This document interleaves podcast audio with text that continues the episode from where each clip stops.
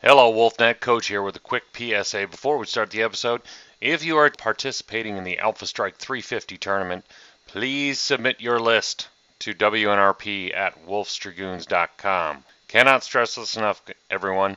Please email your list to WNRP at wolfsdragoons.com. Thank you.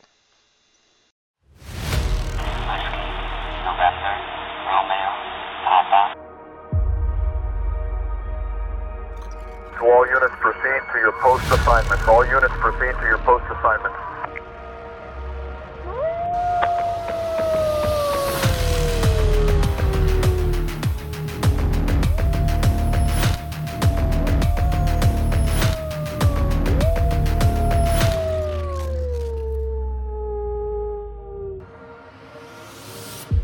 Training facility. Never tell people how to do things. Tell them what to do, and they will surprise you with their ingenuity. General George S. Patton, War as I Know It, 1947. Commander's Edition. You're listening to Wolf WolfNet Radio, the show that leads by example. Be know do. I'll be your host this evening, Matthew. I must catch up. Bloodbath Barons. Ah, co-host tonight, as always, Andrew Newkett, Minnow Crawl. Turn the keys and push the button. Good evening, guys. yeah. yeah. And Aaron, it's not that bad. Coach Crawl. Painting straight lines suck. It's not that bad. And Luke, it's just got. Ooh, I screwed that up. Anyways, Lu- Edit. I'll do I'll do that again. Luke, I just got done with the last one, Charles Gideon Dirks. It's a never ending cycle. It just keeps going. I got the right wrong emphasis on the wrong syllable. Syllable. The Syllable. emphasis on the wrong syllable. Yeah, yeah, there you go. And Thomas Lore Schmore, Silent Sea Raven Kruger. Lord. Ugh. what's that? What's that? You want you want some more lore? Sh- Lord Schmore. Well, good evening tonight. We got a bunch of different things for new and improved. So tonight, um does anybody know where the Mount Rushmore of fiction BattleTech characters came from? That was me. I can't even remember what it was. That was Oh, that was coach. Who, who it would was going to be be? a topic after we get through uh, a couple of things to say who would everyone's top four fictional characters be. Ah, like the Figured- Stoneheads. Nice. Figured we kind of lore this up a little bit, but That's why I said Lord Schmore. that's, where Schmore. you got it. that's where you got yours for tonight. That's awesome. We also wanted to deep dive back into Dominion Divided. I haven't finished it yet. I'm a horrible person. I haven't either. I'm I'm just the same, but um, it's a little bit thinner than I thought it was going to be. It's you guys, you guys do suck. it's about 160 pages plus or minus, más o Oh, now, now I feel really bad. I don't have it done yet. Um, That still I takes do me on the three months to read. I'm going to be the first person that says, uh, "Great job on the new artwork," and I wanted to see more. It yeah. there was a lot of text, a lot of text in this book, but the Art. new artwork is fantastic. it's ridiculous. Um, Love it. The how do you want to say it? Uh, Would I would I dare talk avant garde of art graphics? The the work, the history, the the weathering of the artwork is so awesome because there's so many layers, so many shadows and shades and light sources that I really had to stare at some of the artwork to look at some of the details because, you know, when I see a ghost bear image, I think to myself, you know, can I identify the galaxy and what trinary, what cluster it is? and it was difficult at times because there's so much damage, and they made they made you work to find that out, and I love that. The stories are pretty good too. hmm There is a lot of inter interior and exterior conflict with the Civil War there. The how did they Let's save it until it? everyone's read it. Ah, Has uh has everybody read the uh hold on, I gotta find it. Uh Damocles. Damocles sanction. Has, any, has everybody Yep. read that? Yep. No. negative. Damn it. Wow. Okay. Let's uh let's let's pull this back a little bit. Um, let's let's say, Tom, have you read anything as of lately? Well, we already know Uh, that answer. no. Tom, it, it really wasn't a question for you because I Oh, already know thank the answer to that. Thank God. Mr. Audiobook. it's not an audiobook, so I know you haven't Uh, gotten it done. Has anyone read the Clan Wolf book that came out? What was that? Lethal. Lethal uh, Lessons? That Yep, came a- out over LVO, and we were s- stoked to hear that. Hey, did you see what's on the front cover there, Coach? I did, and I read it. Did you read it? No. I did. Does a large Charles? guy? No. Damn it. I, re- I I personally really like the idea, or or just I think I don't know if they've done this before, but um, lethal le- lethal lessons was the clan was the flip side of a scene from Redemption Rites from the Mhm. clan Wolf perspective, and Oh, I wow. really really I really really enjoyed the the the comparison between you know the the eyes and or through the eyes and and everything of of the dragoons and then getting the the opposite side from clan wolf i thought it was it was really masterfully done and i really enjoyed the two perspectives it was a first i think and i enjoyed it and i hope catalyst will do more of that that was that was pretty cool but again we can't go into it because not everybody's read it Well, damn it. You know, seems like No, life um, has been getting in the way of stuff. right? But um, one thing, going back to uh, Dominions Divided, um, I, I a couple of things that stood out to me is I felt like there were very realistic uh, and understandable obstacles uh, to the quote unquote protagonists, um, and I I thought that they also overcame well you, you kind of have a, a flip side uh, on one front on the uh, uh, Davion Kurita front you have a very creative fix for obstacles. Um, and then on the dominion side you have kind of this like handcuffed unable to act reaction um, and so I mean I, I I need to go through it again with a fine tooth comb, but It's it's infuriating. well, but but when when I I I mean because I've been waiting for Dominions to hit a book bookshelf somewhere for me to pick up in the wild because I I really wanted the map, um, and so I've been holding off on buying the PDF, um, but flipping through the PDF today. Um, I I feel like th- there was a lot of like uproar about like you know not my ghost bears they don't do that but when stuff went sideways and they kind of went crap we don't know what to do we can't get our feet you know we can't get our bearings we don't know what what action to take because there's everything is such a mess all at once Right, because you got I'm like- civilians. Right, right. But I'm like, that's exactly the Ghost Bears. That, Yeah. that that's exactly them. It's like they, they, stand there and they go, mm, "What should I do? I should do. Oh nope, too late. I already missed that opportunity. Okay, what should I do? Oh, missed that one too. And they basically they just fumble through this entire situation until it gets to a point where they finally can get ahead of it. But um, so yeah, when I, I guess you know people there was a lot of uproar. A lot of people weren't very happy. It felt like online with uh, the the treatment that the go or the Dominion got, not just the Ghost Bears, but the Dominion as a whole. Um, but I I feel like it it highlighted the flaw of the Ghost Bears that that's always been there. Um, Oh, 100%.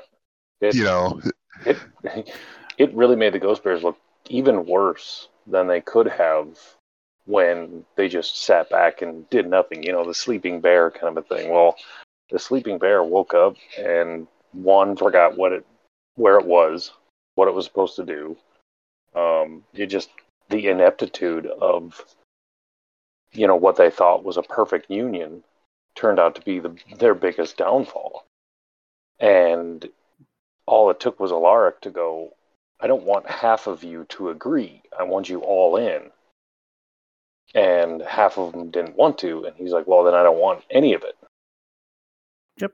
And in Dominions Divided, it, it explained that, you know, the, the vote was, you know, the, the tinder, and Alaric denying them was the spark.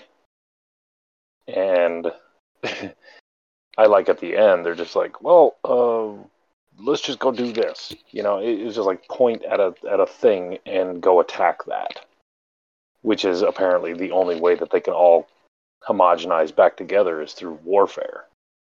And it just it just highlights how fragile their whole thought process was. well, not not just any warfare.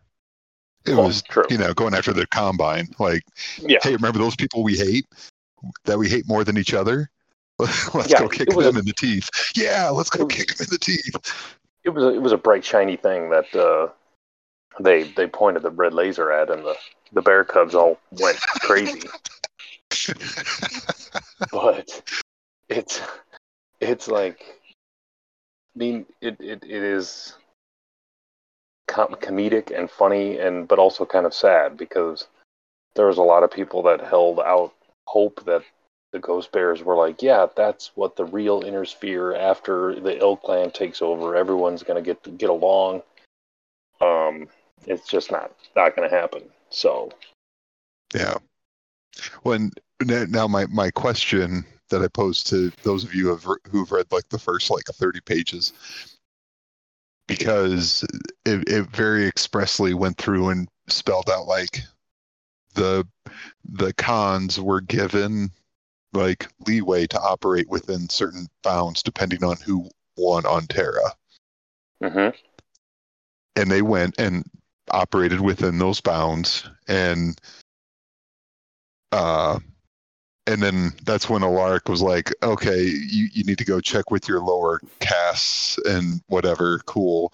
Get back to me. Um ha- have your people call my people. We'll do lunch, whatever. Um do you think that that was like Alaric just totally being tone deaf to what the Dominion is? Or was it him already starting to like drive a stake into the Dominion? By yeah it's You're talking about how the, Il, the Ilkhan here. He doesn't Yeah. care what any of the other clans are doing. All he wants he- is their all he wants is their undivided loyalty to turn into one unit and come help him. i don't Sounds like a, don't think that's sounds like it. another issue we're dealing with. I think it's I think it's one of those where yeah, I do I want to think that Alaric is going crazy or is he still the like above all genius that he thinks he is?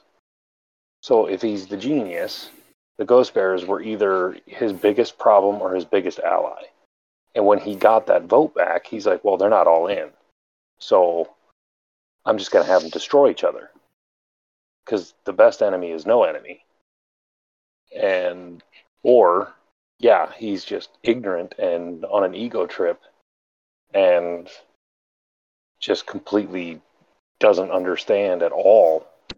But I, I can't I can't bring myself to believe that he doesn't understand it because he's spent so much time with Becker. And Becker would have told him the whole histories and culture and all that other stuff. So Yeah, but but at the same time, I'll I'll bring up, and I know not everybody's read it either, but I mean, you look at the, I'll, I'm gonna say it, uh, the bullshit that happened in Damocles Sanction. Between Julian Davion and uh, Sandoval. Sandoval. I have I I have such a hard time coming to terms with those two men putting their egos so far out in front of bringing the sons back together.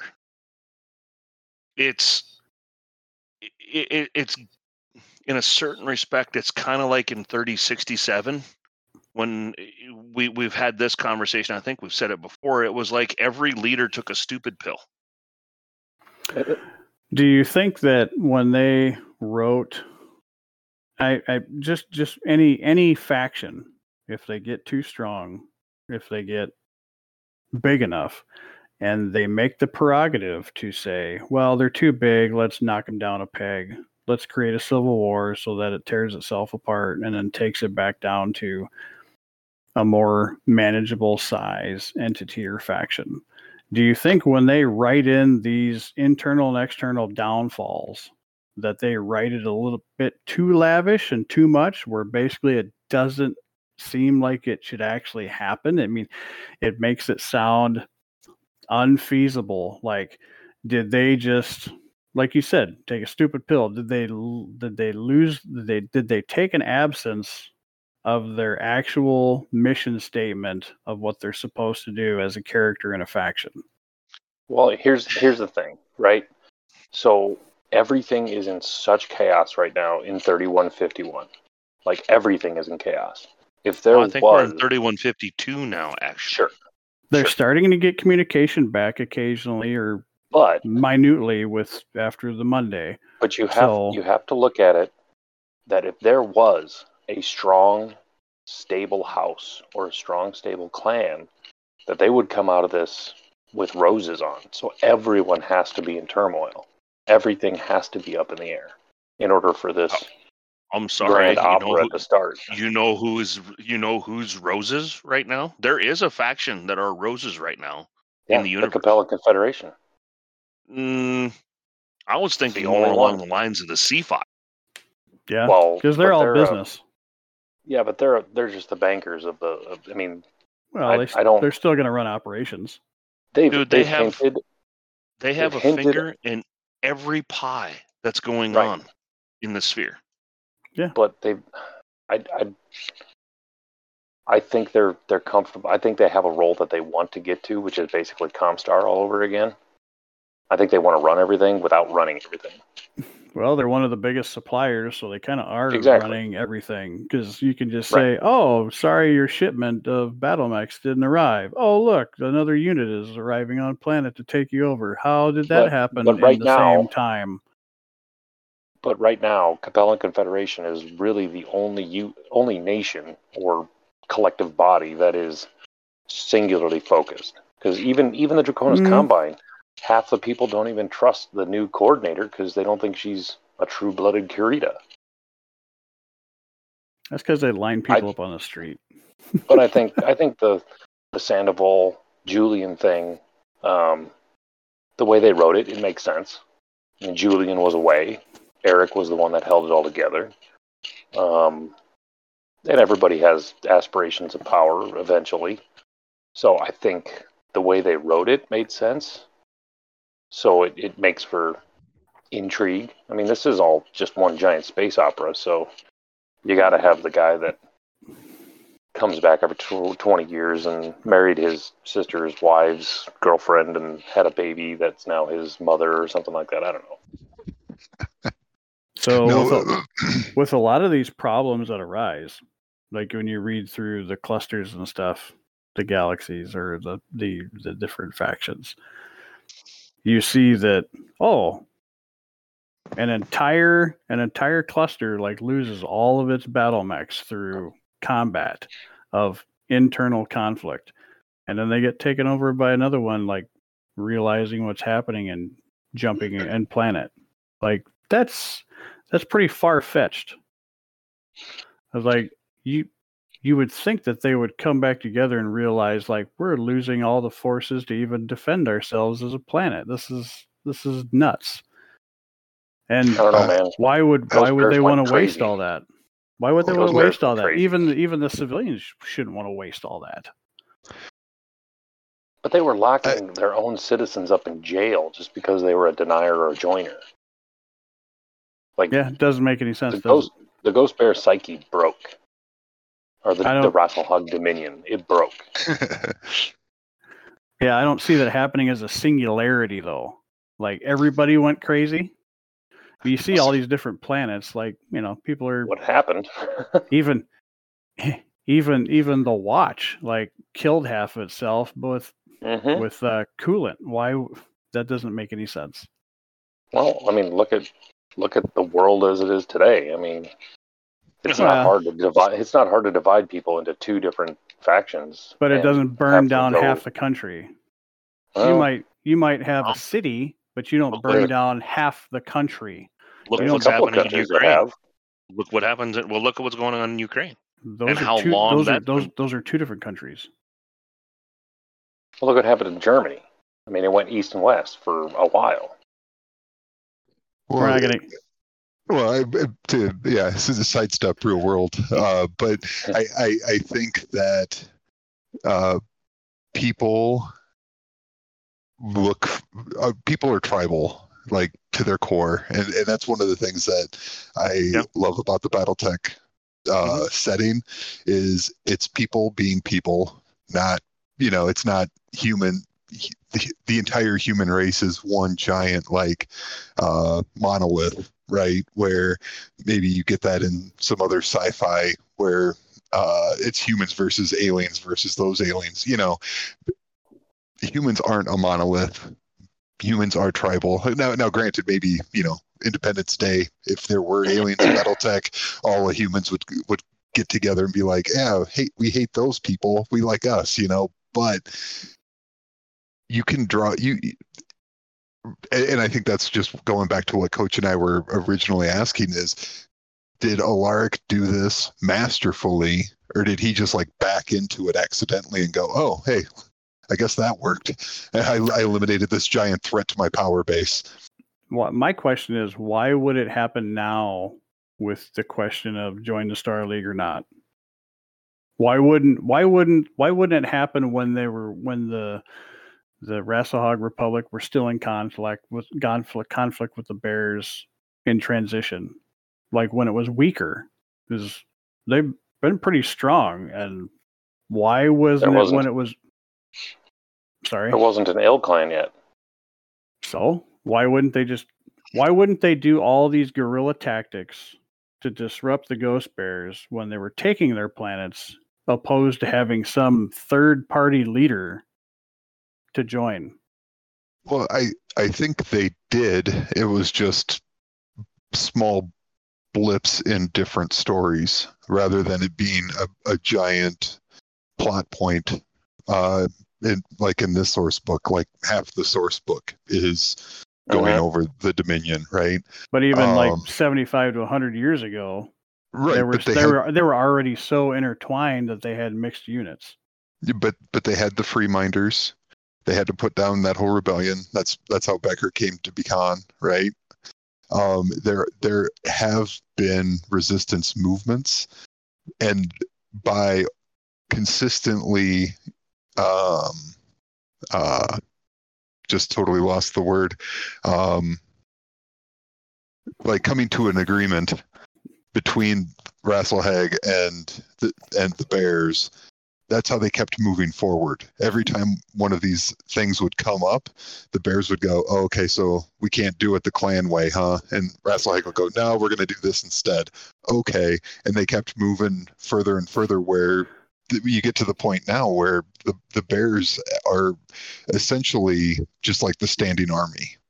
Well, Yeah, the, they the have a other, they have a very they have a very unique political structure. Well, and the other part is anybody that has a disagreement, they can basically just choose challengers, and then they go through the challenge the, the challenges or the.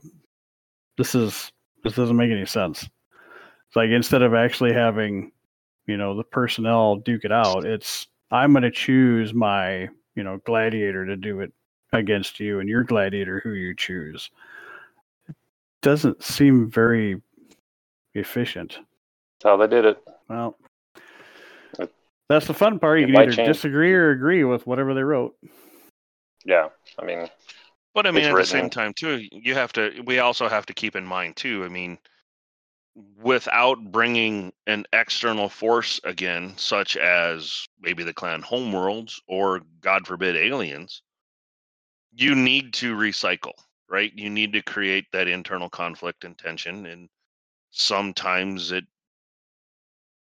I, I'm saying this from my own perspective, especially about Damocles sanction. You know, to me, that a lot of the things that happened in that book just seemed implausible, just because of who I thought, uh, you know, those two, the main characters were and their goals. It just didn't feel like it fit together to me. Um, writing was great, the conflict was great, but it just didn't feel right to me as as those two characters. And I, Because I you think have one oh, of the go you have one of the strongest factions that believes in family, and they basically just tore each other apart. Yeah, but But- families do that, dude. well, Yeah. and, and, Face it, it would- families do that. Yeah, and and it all depends on who you consider your family, right? If I, i- i- if, the if guy I'm- with the AC twenty. well, right? But but if I'm a denier, the deniers are my family. The joiners, the joiners are my family. Well, I'm going to do whatever it takes to protect my people because i i know that you screwed with my people, you know, and it, it doesn't take much to get that whole snowball rolling. But um, going back to the the Sandoval Julian thing, um, I think that's a classic case of two people who know what they went through and don't fully appreciate what the other person did. You know, because you know, for because for for Eric, it's very much a, I was here. I I I I put in the work. I kept this place from falling apart. And and where were you, Julian? You know, off screwing around, right? And Julian is like, I traveled all the way across the inner sphere to get here to try to save this place, and all the trials and tribulations I went through. What have you been doing, Eric? You just stayed here. Whoop de doo, right? Like I think they just neither one of them fully is willing You- to accept mean- what the other person did. You mean that they are working from biases and assumptions? And Oh, something, yep. another? No, no, no, I'll stop. Co- Coded messages. Can we Sorry. can we can we push the soapbox out there in front of him? Like, No, I, Do I have- I, do I have to edit do this? not need to put- put my face in front of the shotgun today. can I? No, it's just, Okay. I'm done. I'm done. I won't do. I won't say that. It's not- Oh, boo. Um, But- yeah, uh, to Yeah, to, to reiterate of like how unhappy I am with this current situation of the Bears tearing each other apart. It now I know exactly how the people of FedCom feel with you know the, the separation of of Steiner and Davion. Like it sucks, and it'll like to to watch you know the Fed Suns and the Lyrans throughout this entire you know fictional history the bears will never recover because the other ones never recovered either so this will To, be the uh, mainstay and it's going to suck and it's going to be a big shit sandwich forever To, that's how to that's how a- i feel to quote a popular meme as a Wolf's Dragoons guy, um, first time, huh? yep first time huh oh wait no no I it mean, was like every we've had a- time Good. We've I had a that. civil war and two eradications. First time, huh? no, uh, but but uh, to, to your uh, uh, uh, uh, original question there, bloodbath. I I don't think that there is like that level of like uh, meta plot lining of like oh. We'll just have them get in a civil war because they're too powerful. I don't think that, that, that that's like the go-to. I think it just made the most sense, and um, there was a big discussion I in in the Discord uh, when Dominions first dropped, and I think the the main consensus was we people wish that there had been more lead up where you weren't having to hunt through like the like Era Report and then go through like a, a part of a novel and then you know like all of these different sources um where if there would have been a few a few novelizations leading up to it because it feels like it's out of left field because while the information is out there it it isn't uh it's it's not like uh Damocles sanction or question of survival right where you can remember the the the feel of what was going on because there was a novel. It's just a few lines in a source book. So i think that was kind of the general consensus of if there would have been more a little more fiction leading up to it to make it feel like okay this makes sense but it feels kind of left field because Oh, that wasn't there sure there was. There was that one book. Questions of survival. Yeah, there was that one book where the you know the Sipcos got mad because the, the the leaders were not doing what they should have been doing, and then they split. and then there was a gunshot at the end of the book, and then we're done. uh, Spoilers. if they haven't read it by now, they probably won't.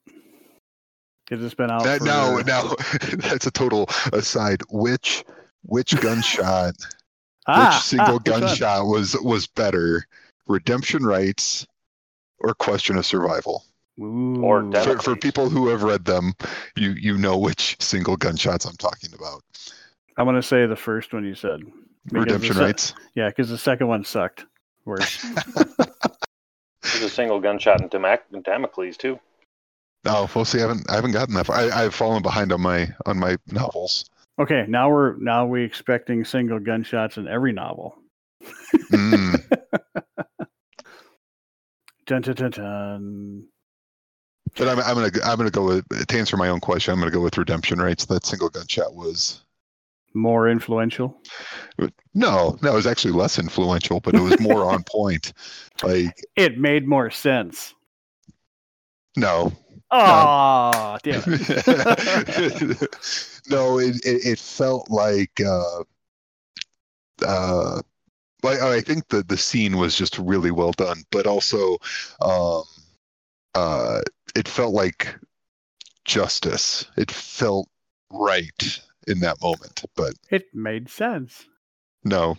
no, not, not not it made because the the one in question for survival made sense too. It just wasn't the sense you wanted it to make. so it wasn't good.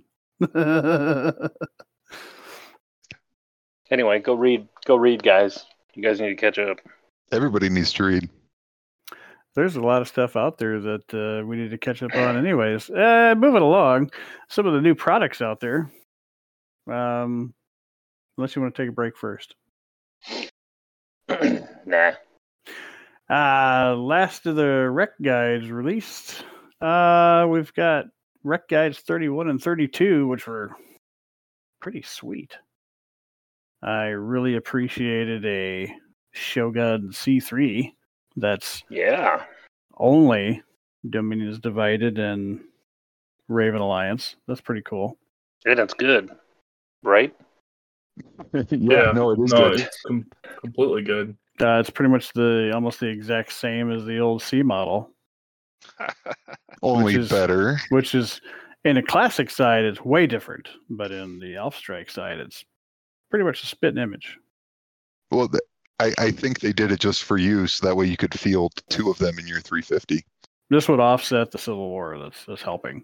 Uh-huh. You're like, we'll accept bribes. give, give me more shoguns. Yeah. I'm liking I'm liking seeing the vehicles in in the latest rec guides. Um, I know that they're getting ready for the you know the mercenary Kickstarter with the vehicles that are coming out. Um, Which are fantastic. yeah, they look great. Um, Is that a pun? are Like Uh-huh. the Ontos. The Ontos looks fabulous. You said you were talking about the J Edgar earlier. Oh, I'm so excited for the J. Edgar. Hey, Greek Fire, god damn it. Give me J. Edgars and Dragoons, damn it. No, no, no, no. I put my let's- plea out. Let's start with something easier. Let's have uh, uh, crew killed on 12s instead of 11s. Oh, that makes it interesting. Come on. But I always roll more 12s than 11s. You don't want that. You know that. But but but I think that's a, a, a carryover from classic, if I remember right. The the, the odds wise, you're more likely to get your crew killed. Yeah, 11s Mm. is is a higher chance than 12s. Yeah, not unless by you, much. a unless you bit. roll, unless you roll way differently than that. But, but, but it also makes sense because between the engine and the uh, pretty much everything, you know, you're- there's a crew. Yeah, There- there's, there's a couple. There's a couple of guys hanging out in there. Yeah, right. it's it's not the same as uh, hitting a cockpit on a mech. Like, did you breach armor? There's probably some people behind that. And it kind of bounces around a little bit. Might miss them, might not. Uh, but the, the the blood asp is getting tons of love from 32. yeah. I, that's the Oh, one that. I'm questioning. I don't understand why they brought that one for. Um, Why not? Somebody somebody must be really liking the blood asp. I don't know. It just I it, that's a Black Adder mech, right? Or uh, yeah, Star Adder. Star Adder, Star Adder mech, if I'm not mistaken. Right on. And just just weird that all of a sudden Snow Ravens have it. You know. Uh, Is Snow Ravens going to get a, a bump in lore? They have been lately for units because um, they they have that nice Omen two that's got uh, uh, Hargel. They've had that for a while. They've I'm been kind of quiet. They've Well- been kind of quiet lore wise, haven't they? Yeah, Well, have they had a book? They're they're they're getting to be you know a- a bigger entity with all the different you know the alliance. Yeah, what's interesting is, I mean, they were there on Terra and haven't really heard anything more about them and where they're standing or what they're going to do, which I think has some significance because don't they still have like 10 or 12 warships? Yeah. They They have- usually have the most, don't they? I think they have the largest fleet, yeah. As they should, since they launched that nuke way back in the day. But they're just kind of hanging out in, on the edge of no man's land. Yeah, so the so the, It could the be blood it asp could be gets, something to look uh, out after. gets some plasma and some supercharger. That uh, looks pretty nice in the T model. That'll add some speed. That one looked like uh, what would be cool on a mech, and A let's giant- just throw it in there. Giant Hag 40 on the G model. What'd you guys what'd you guys think of the Viper? it looks like a Centurion, or I mean, not Oh, I- a uh, Crusader. Crusader. Well, I mean, it's based off the Crusader chassis, so I, I I think it's I think it's fun, and that, uh, that that's that, that's about it. I I don't really I don't see a whole lot of uh, purpose to it beyond oh that's fun using binary lasers or uh, you know um, it, I don't know. I, I, I think it, it would be an interesting mech to see novelized. Novelized. Okay. Yeah, but but but uh, as far as like, am I gonna run out and throw one on the table? Nah. well, I mean, some of the quirks, it's got a difficult ejection and a searchlight. That's it what. looks Okay. cool. I kind of like the Sign nine. me, sign me up. Yeah, having, having, I'm all having- over it. having trouble punching out. All right, that sounds like a like a hell of a ride. I, I'm looking at it right now. I, like, I kind of like the the VP9 variant, four plasma cannons and a mace. So Yeah, it's well, it's That it's, one it- does it's gonna be like fun. it- it's yeah, gonna yeah, be that, that one knows what it's there to do, and it's nasty. I think it's going to be one more of like the two or three units already that are called Viper. That it's just going to be a, a a big, you know, confusion cluster when you start talking about it. are we? Like are this we gonna Viper, that Viper, or that that other Viper. We're, we're, we're gonna see dragonflies, black pythons, and vipers, and all all on the Alpha Strike table at the same time, and people are gonna be like, "I'm gonna shoot at the viper." Which Which, one? one? No, no, no, the other variant. No, the chassis. The chassis. Wh- which Oh, chassis? man. That chassis or this chassis or that chassis? Dude, that Viper P8 is gonna be like a five five two and ten inch J a ten J. Off the top of my head, I can't figure out armor structure right off the top of my head, but um, but um, look at the gonna be gonna be an interesting unit. if if you could see the cockpit and the head it looks like a a um like a duck. It looks like a duck. Right. It's you know you know the you know the cartoon like the the Oh, I can see what I can It see look- what you're saying now. It, loo- yeah, it yeah, looks yeah. like it looks like the kid ducks. Like Yep, yep. I can see where you I can see where you're coming from that with that. Yeah. So I am looking at that VP8, and uh, that's uh, very close to being a uh, a cheese mech. it's got solid armor. I love that. It's filled out. It's, I mean, uh, it's all lasers and a T count. So The XL is going to be a pain in the butt, but uh, you know that's what you'll have with XLs. So this is the last rec guide that they It, it's completed now. Yep. it's it's completed the rec guide. So A moment of silence for the rec guides. moment of silence for rec guides.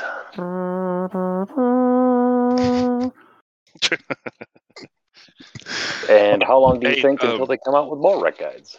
Well, Uh, well done, Catalyst. I think that was a great, great product. Um, Oh, absolutely was- fabulous. and it was nice to be able to get some new stuff every couple of weeks. Um, keep the keep the taste in your mouth, if you will. So, um, well done, and hopefully there's something else on the horizon that can replace it.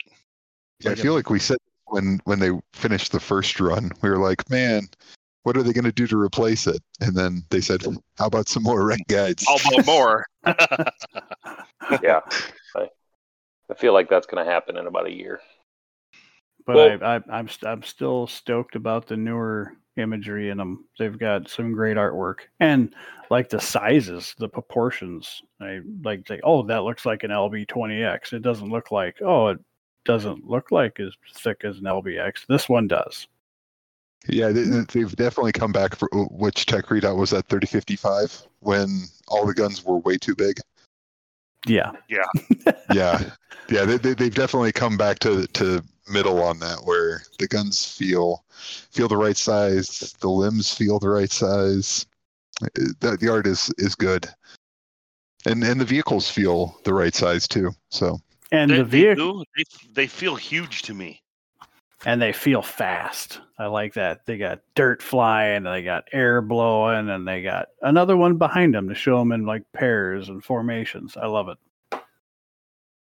do do you- do you think that they're like too big like for the the minis in scale? Because I mean we've we've seen the prototype at Gen Con and all of that stuff. Do, do you feel? Uh, because I, I feel like especially the big tanks are They they feel. they're not big. going to fit. They're not going to fit on a hex though. Like No, they don't. an- The big ones don't fit anyways, like the Mars tank it, or the Heimdall. They dwarf. No, but the Ontos, right? The Ontos we've seen, and I forget, I forget the CSO artist who painted one. It was in dragoon colors too, by the way. Um, but you look at that; it overhangs Oh yeah. on front and back of the hex. It just Yeah. they feel really big to me, but I am not an artist and don't I obviously don't know scale well enough because they've done a fantastic job of that. So I just must be too used to the metal to small units and this is what they're supposed to be. So I think we are. Yeah. yeah, w- takes, the- takes, takes some getting used to. Yeah, the, the the way I try to frame it in my head, especially when it gets to like the assault or the you know the hundred ton or top end uh, tanks, is if I melted an Atlas down, how much how much would it cover? And and then it feels about right, you know. Yeah. Um, It looks Okay. like the size of a brick. Yeah. yeah, yeah. If I if I if I if I chop the legs off, glued glued the legs on top of you know laid it on his back, yeah, that's about the right size. But uh, fair. but but but yeah, as far as the the hex goes, they they definitely don't don't like the hex. No. The sides usually there's like pieces on the sides of like the diamond where or the, the hex where you can there's some surface area there, but the front and the back are gone. Unless you mount it, you know, coming into the hex or going out somehow, sometimes with a smaller smaller unit. but I think proportional to their weight chassis, it seems like it's. And when you compare them to each other, that seems like it's okay. Pro pro painter hobby tip: if you don't like doing basing, run assault tanks. Yep. Yep. There's no Just- base to there's no base to paint. Plop them right on there. Dunzo. Uh, Did you see in the Rec Guide 31 just before the the new armor on the the Savannah Masters got reflective? well, it makes good sense to me because about the only thing you can hit them with is a pulse laser. So Yep. You're not gonna you're not gonna throw a ballistic at that very easily. It's gonna veer. Yeah, again, Greek fire. When am I gonna get those on my dragoon list, man? Never. I'm done. m- maybe you just need to go just to basic merc. Can't. I don't want. Wish wish you could. Can't, I can't do that. Tattoo on my arm says I can't. Um, everybody got their uh, mercenary lance packs. Nope. I ha- I have been staring at them almost every day, looking like, should I get one? Do I need one? Do I really want all the smoke and the jump jet stuff? I'm I'm actually really really impressed with um, how they did that. Um, the Hatchetman, the Crusader, the Thunderbolt, and the Highlander. Um, the Highlander's a little taller, but the Hatchetman, um, Thunderbolt, and Crusader, they are no taller than an Atlas. Can you remove the smoke Yes. or jump jet? That is an awesome feature in making. they so what they've done is they can you they have the legs set in such a way but all of the feet have the pegs in the bottom and uh the highlander actually has a urban mech that it, it's landing on or that it stands on top of so that it fixes the feet so that it can go flat and the crusader has a little mound that you can add to the foot so that it can go on its base as well. So yeah, there you can remove the jump exhaust and all the smoke from all of them, and I thought that was done really really well. Um, That gives you options for that's that's really smart. I like that, and I think they should Mr. continue giving options like that. Mr. Peterson sent me over um, some sneak peeks that are gonna be coming out, and I I told him, and I'll, I'll call him out here on the podcast too. I really, really, really hope that you do a tutorial on uh, the jump jet exhaust that that you had because it's exact. It's seriously exactly how I pictured it and how I would want it to come out. So please make it easy. so we can have cool so I can have cool shit too. step by step. Uh, but yeah, then all of the uh, new units in right, like you have the penetrator now, the night sky, um, the uh, gunslinger, Sagittarius. Sagittaire.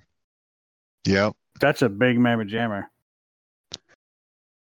Yeah, I, I, I, I'm like, there's some like very, uh, like juvenile part of me that is so happy that the like little trumpeted barrels on the lasers are still there. like, it's just part of being a Sagittaire. Um, it doesn't Now- have to make sense. It doesn't have to make sense. It just has to have a lot of them.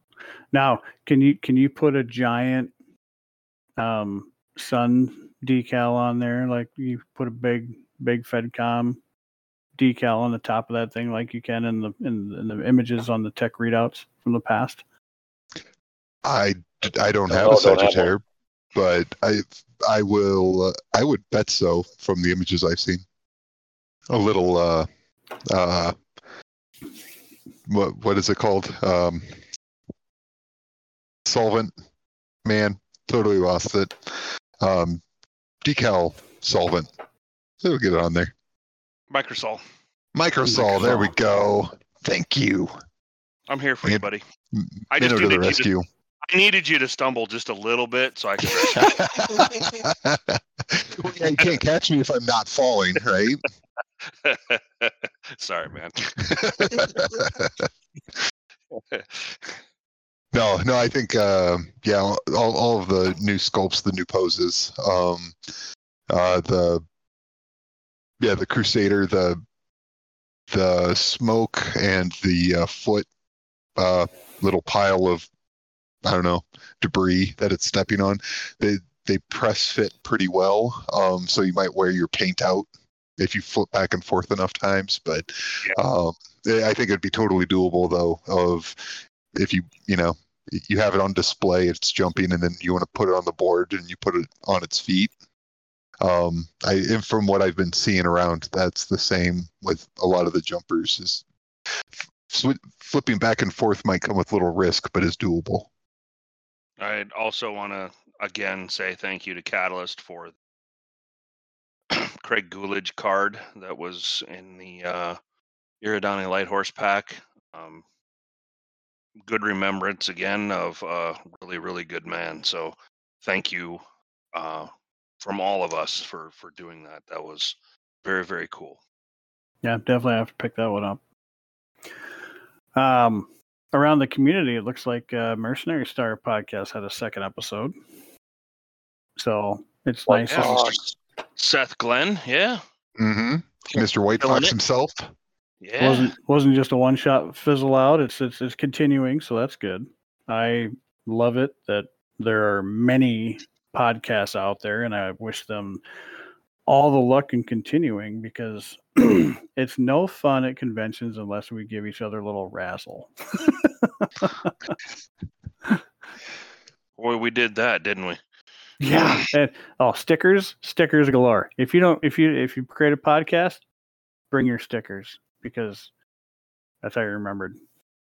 You're not official unless you have stickers. Or patches, patches and dice too. Some, Yeah, no, you, you you don't count until uh, you have a until I have your sticker on my uh, on my game box.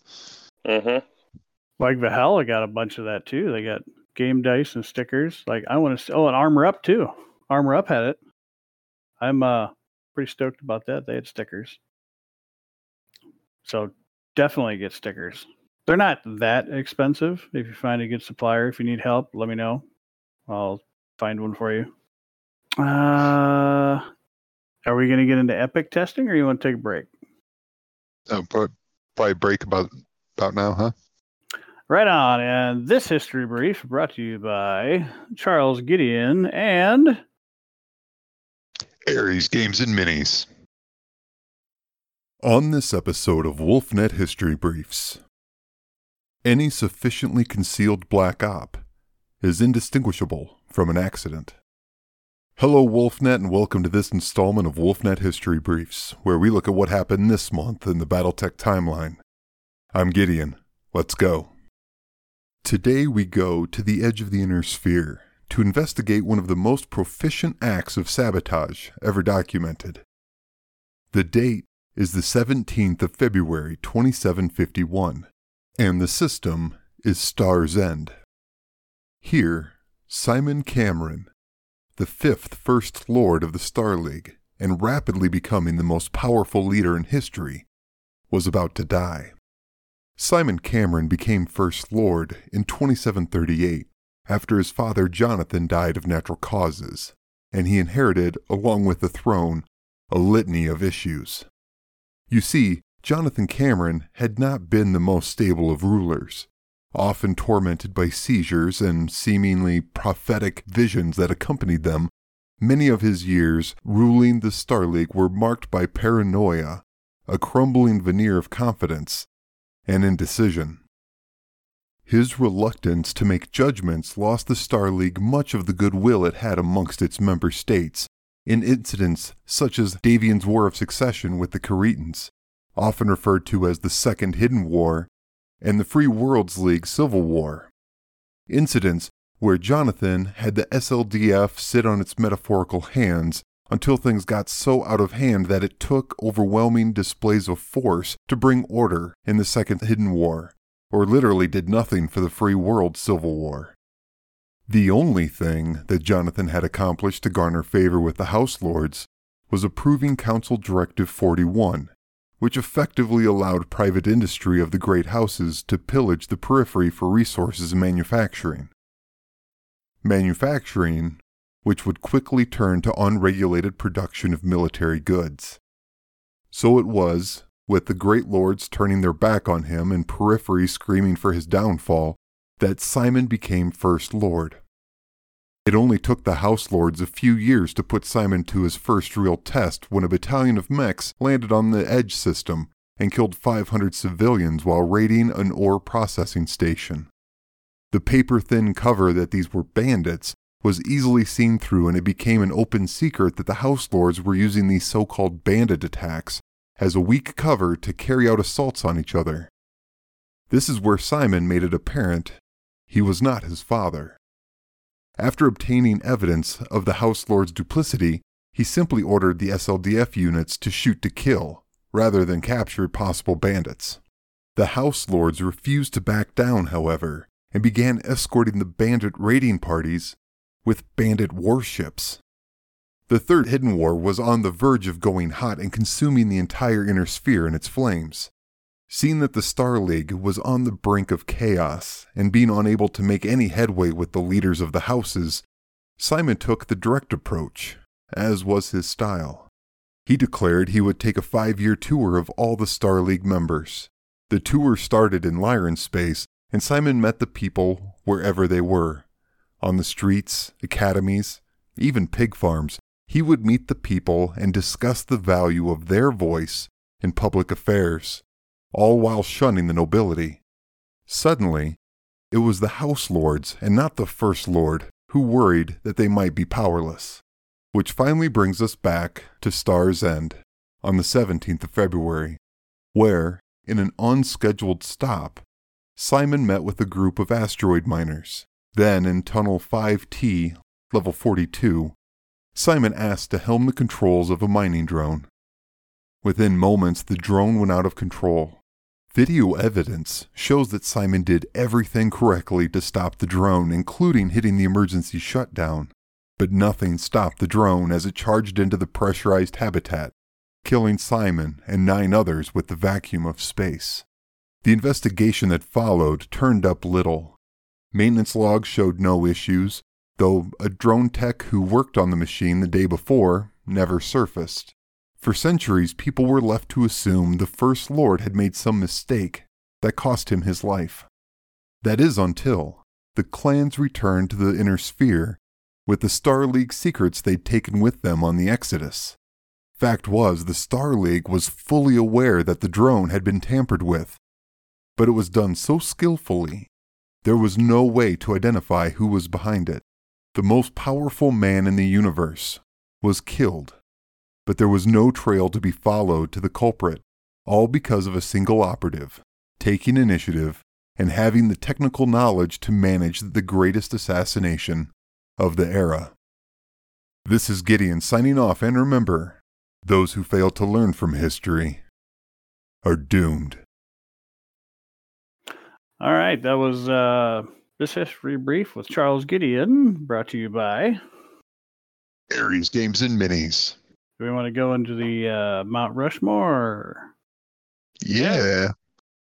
So we, we should probably start with for everybody who's uh, not uh, listening in the in the U.S. Mount Rushmore is a monument in South Dakota that has the the faces of four presidents carved into the side of a mountain. So that's where we're coming from when we say Mount Rushmore. So Good call. I wouldn't have thought of explaining that. So starting from the list of like our introductions, Andrew, do you have uh, your top Rushmore leaders of uh, the BattleTech Oh world? man, I mean, how do you how do you parse this, right? I mean, I can't when even think of how many total are, Probably should are do in ground the, rules. There's So, what, probably ten thousand leaders. What would you say? The most influential fictional character? See, and that, and that's kind of where I went. Where do you do um, Oh. Alexander? Do you do Alexander Kerensky because of uh, the building of uh, the Star League? Do you do Amaris because of the fall of the Star League and what he did. Um, you could put uh, Hanse Davion in there because of what he did to Capellan Confederation. You could put Well- Alaric Ward on there I mean, because of what. Yeah, And I'm, and I'm going to, from You're supposed to pick four. well, I, I just, but changing Well- people's lives, or Yeah. I, I don't know. I don't know what the rec- what's the criteria. Let's I let's start the most with worlds. I killed the most people. let's I start with changed that. the influence Is- most would, people. Would, would they Dude, be it's, would it's they be your ben- opinion. It's Would they be positive or negative? First off, it, it doesn't matter. It's just whoever you think. Like just just throw out a name and we'll argue it. oh, dun, dun, dun. Oh my god. Or or give or, or we can just do our four without any explanation and then we'll just go over it. Yeah, I think I think that sounds good. If we go over our four and then we can uh, kind of compare notes. There we go. We'll do that. So I'm assuming that you were like stalling because you don't have your four. I'll yeah, go. why did I get called out first? Aaron, it was your Oh. question. You go first. I'll go. Because it's just by Um, introduction order. I'm gonna go number one is Nicholas Kerensky, not Alexander. Okay. Um, number two, I did have Amaris. Number three, I had um, um, Catherine, not Katrina. Or yes, Katrina. No, Oh, the sister. Catherine. Yeah, there you go, Catherine. And then I am torn. I'd have to go Victor. So I got Really? I got the brother, the sister, Nicholas Kerensky, and um, Amaris. Hmm. Okay. Charles, you're the you're the you're the lore master. um, well, yeah, I'm going to take a uh, different approach. I, ki- I kind of see the uh, the thread going through coaches there. Um, I would run with Grayson Death Carlisle, Uh, and then I would run with Victor Steiner Davion, Ulrich Kerensky, and my my dark horse is Minobu Tetsuhara. Ooh, ooh. that's a good one. I'll second that. Ul- Ulrich was up there. I will say that Ulrich was really close to the top. Matt. I only have one so far listed. I'm gonna say uh, Shimmer would be a very a very Influential. influential character due to getting through the shield um, for even Terra to be taken. So that's my number one. I- I, I just like the idea that you you're gonna take the uh, like spookiest of all spooks and you're gonna slap their face on a mountain.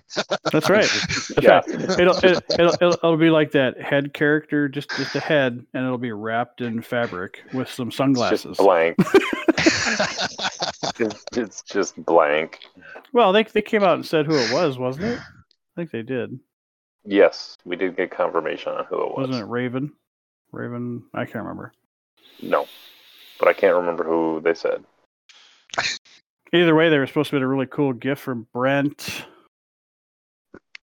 Wasn't it a And there was supposed to be a- Light Horse? There was supposed to be a big write up on that from Brent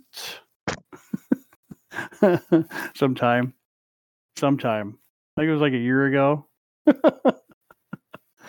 oh, Because I think gonna we made such a big stink of it, and then they told us, and then we're like, "Oh yeah, that wasn't really that big of a deal." I'm going to say my number two is definitely going to be Phelan. mm-hmm. Um, because he took a world without a shot fired. That's true. And then my third character is going to be the Ghost Bear football team that took um, a world which is a football game. Kind of hard to do a, a team as a face. well, they never they never said who it was. he and just wants my- the Ghost Bear logo up there. Then the number four, uh, I'm probably Okay. going to say Aidan Pryde. Hmm, okay. um, because he totally he totally got um, through a second um, second Simcoe without dying. Like one of the only people to ever do that. I don't. Andrew. I am uh, going to go with Amaris. I'm going to go with Nikki Kerensky. I'm going to go with the Master Thomas Merrick. Ooh, there you go. Mm. And I, I got Mm. out to, to, to my mentor, uh, Jaime Wolf. So you, Oh, have, you yeah, have like sure three, enough. three- three- three bad guys and Jaime Wolf. I, as, every every time, as soon as as soon as you see as soon as someone says Jaime Wolf, I see this kind of potbelly short officer like healing and towing through like a fine palace with a sword, just like making his way in to start yelling at someone. That's that's who I think Jamie. That that reminds me of what was it? Uh, they had a It was uh, Davion's wedding. yeah yeah, He- where he Takashi presented- Kurita. Where he presented uh, Tetsuhara's swords Yep. to yep broke it in half, didn't he? Takahashi. No, he didn't break them. He presented them and dropped them on the floor. Yep, threw them on the floor. He was like, "Here you go, bastard." Killed Oh, I see. I see. We all went with a couple of different routes. Um, so we, I think what we should do is probably split this into two mountains. One would be the most Good guys and bad influential. Yeah. I well, maybe not good guys and bad guys, but probably like Oh, I want to change most- mine. I want to change mine. I'm gonna I'm gonna throw in horse. who? a horse. so you're gonna put you're gonna put Aidan and horse. No, just horse. Oh, you get rid of Aidan. Because I mean, doesn't he like run up like the the the big pyramid with a body, and then throw it back down on the on the smoke jaguars? I don't remember that. Mm, I don't remember that. Who was that? He uh he made brouhahas for. All right, Aaron, you're going down a path. What are you doing? Well, I guess most influential characters, um, storyline changers, I guess is what the first mountain would be. Um, I think we can all agree. I mean, obviously, Amaris is probably up there. Yeah, He Yeah. ruined. yeah. We, we, we Ruined don't have a basically BattleTech setting without Amaris. Yeah. Yeah, yeah, that's true. um, I think Victor was on two of our lists, uh, mainly because of, I mean, he basically ushered the inner sphere through. I mean, he at time, I think half of his life he was a pawn. Probably most of his life he was a pawn, Pretty much. but still got you know like he was the most badass pawn ever. I guess. He made it across the board a couple of times. Yeah, Yeah. With true. with his with Prometheus. Um, I don't. Which was the one? What one did you say, Charles? That I was like, yeah, that. Oh, Ulrich.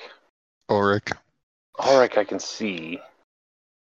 I'd I'd have to I'd have to put uh, Nikki K though because without him we wouldn't have the clones. Yeah, True. and again, I'm really happy for that founding of the clans series because That was really good. Yeah. that was very, very needed to know stuff.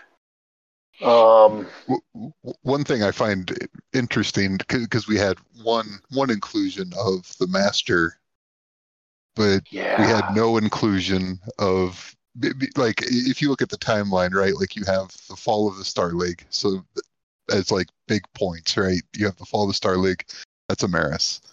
Founding of the clans, that's Nikki K.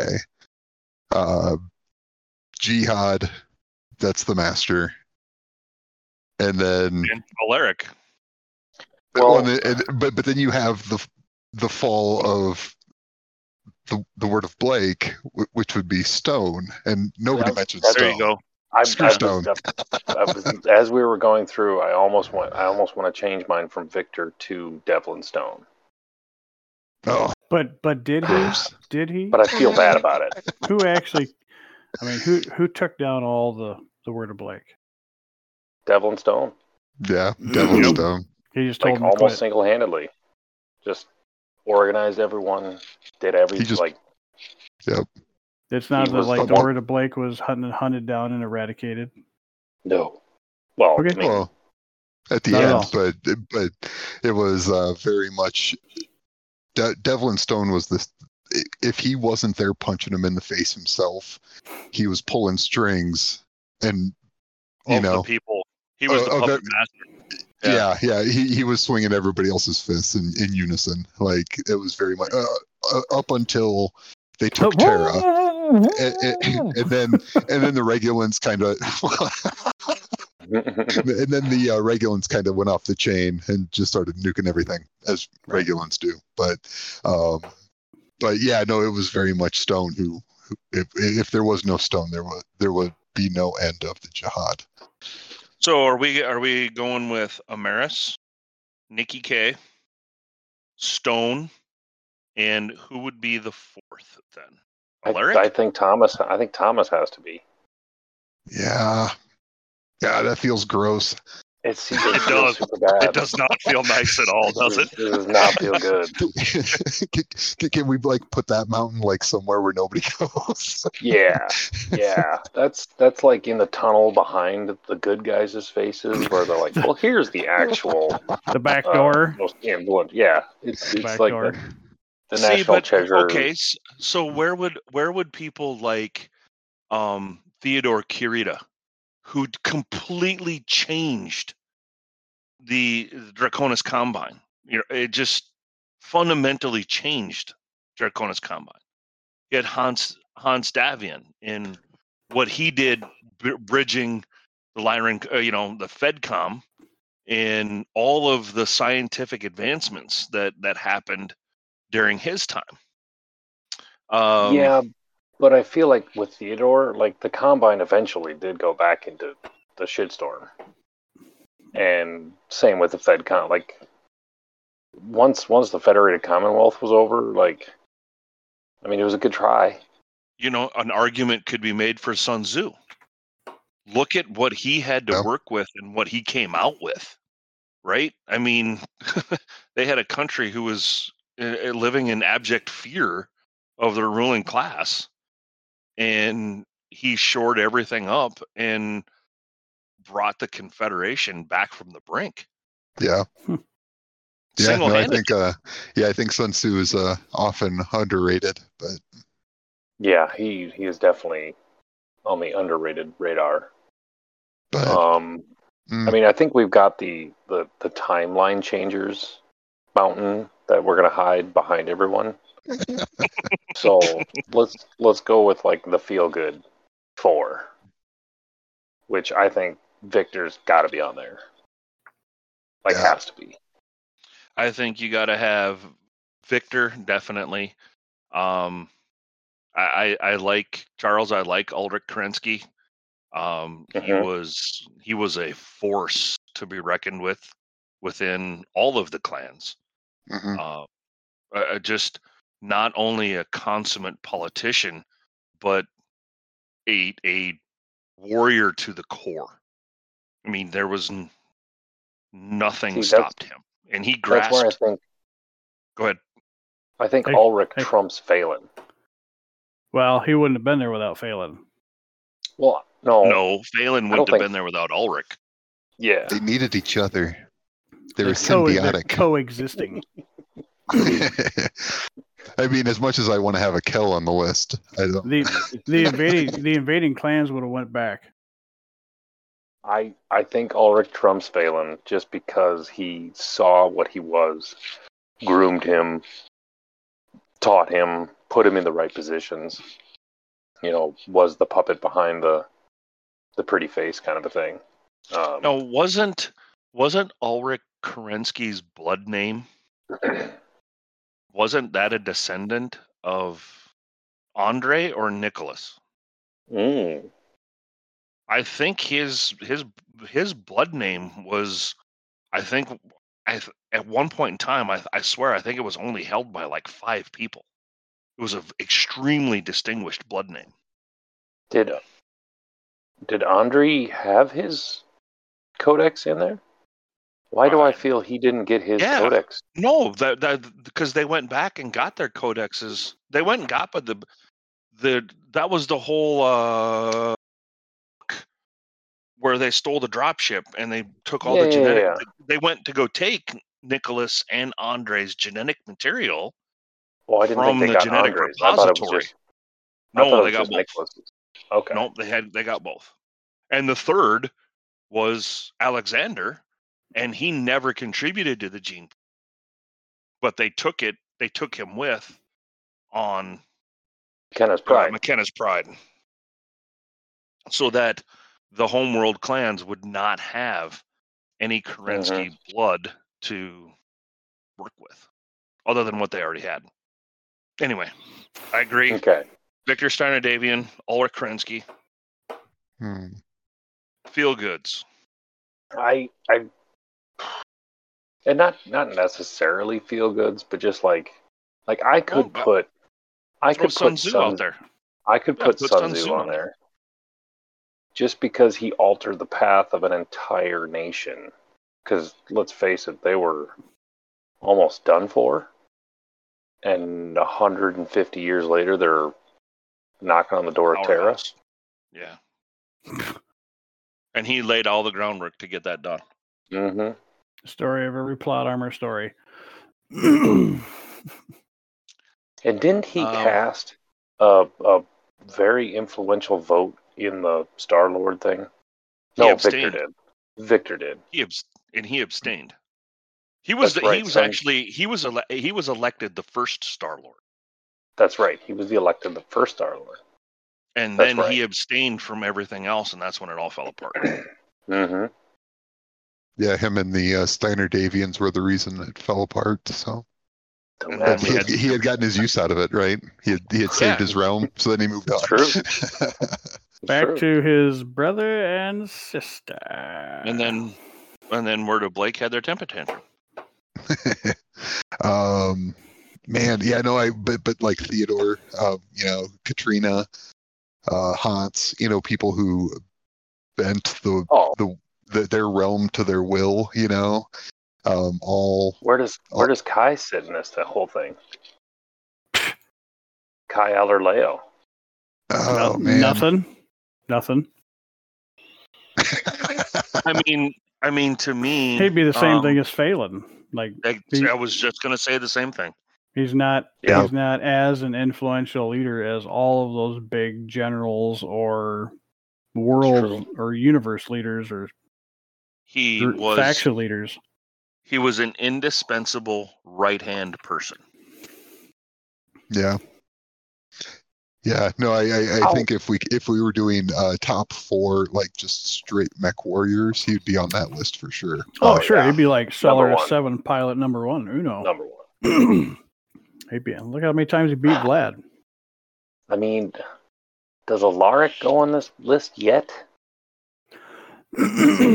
um, Can, can- can we take stone off the other the other mountain and put Alaric on it? Just so because I can- mean, I mean, Alaric did smother him.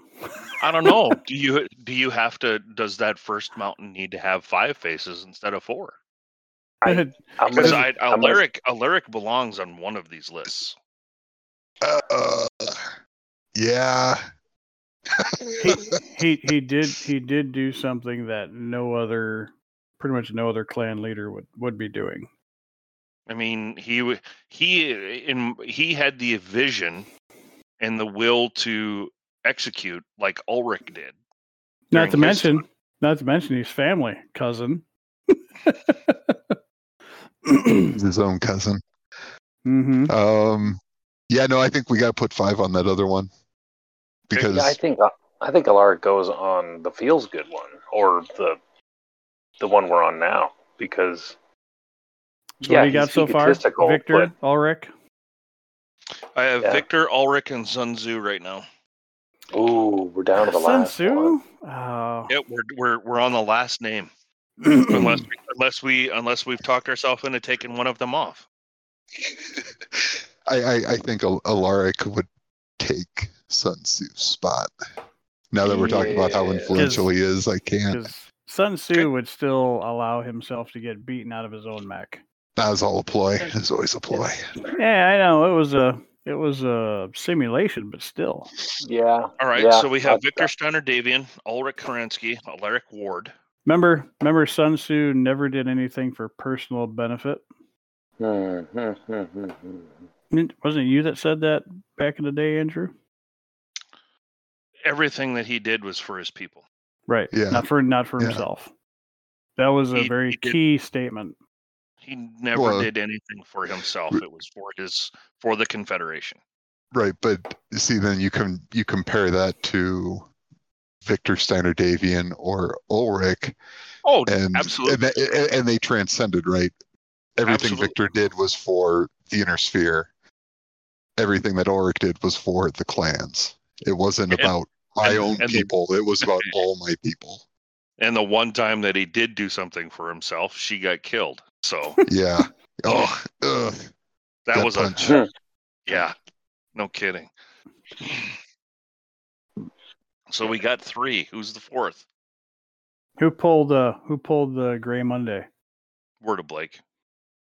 yeah. so that would be I mean, it, so that would be Thomas. Who? The master. He's already on the list though.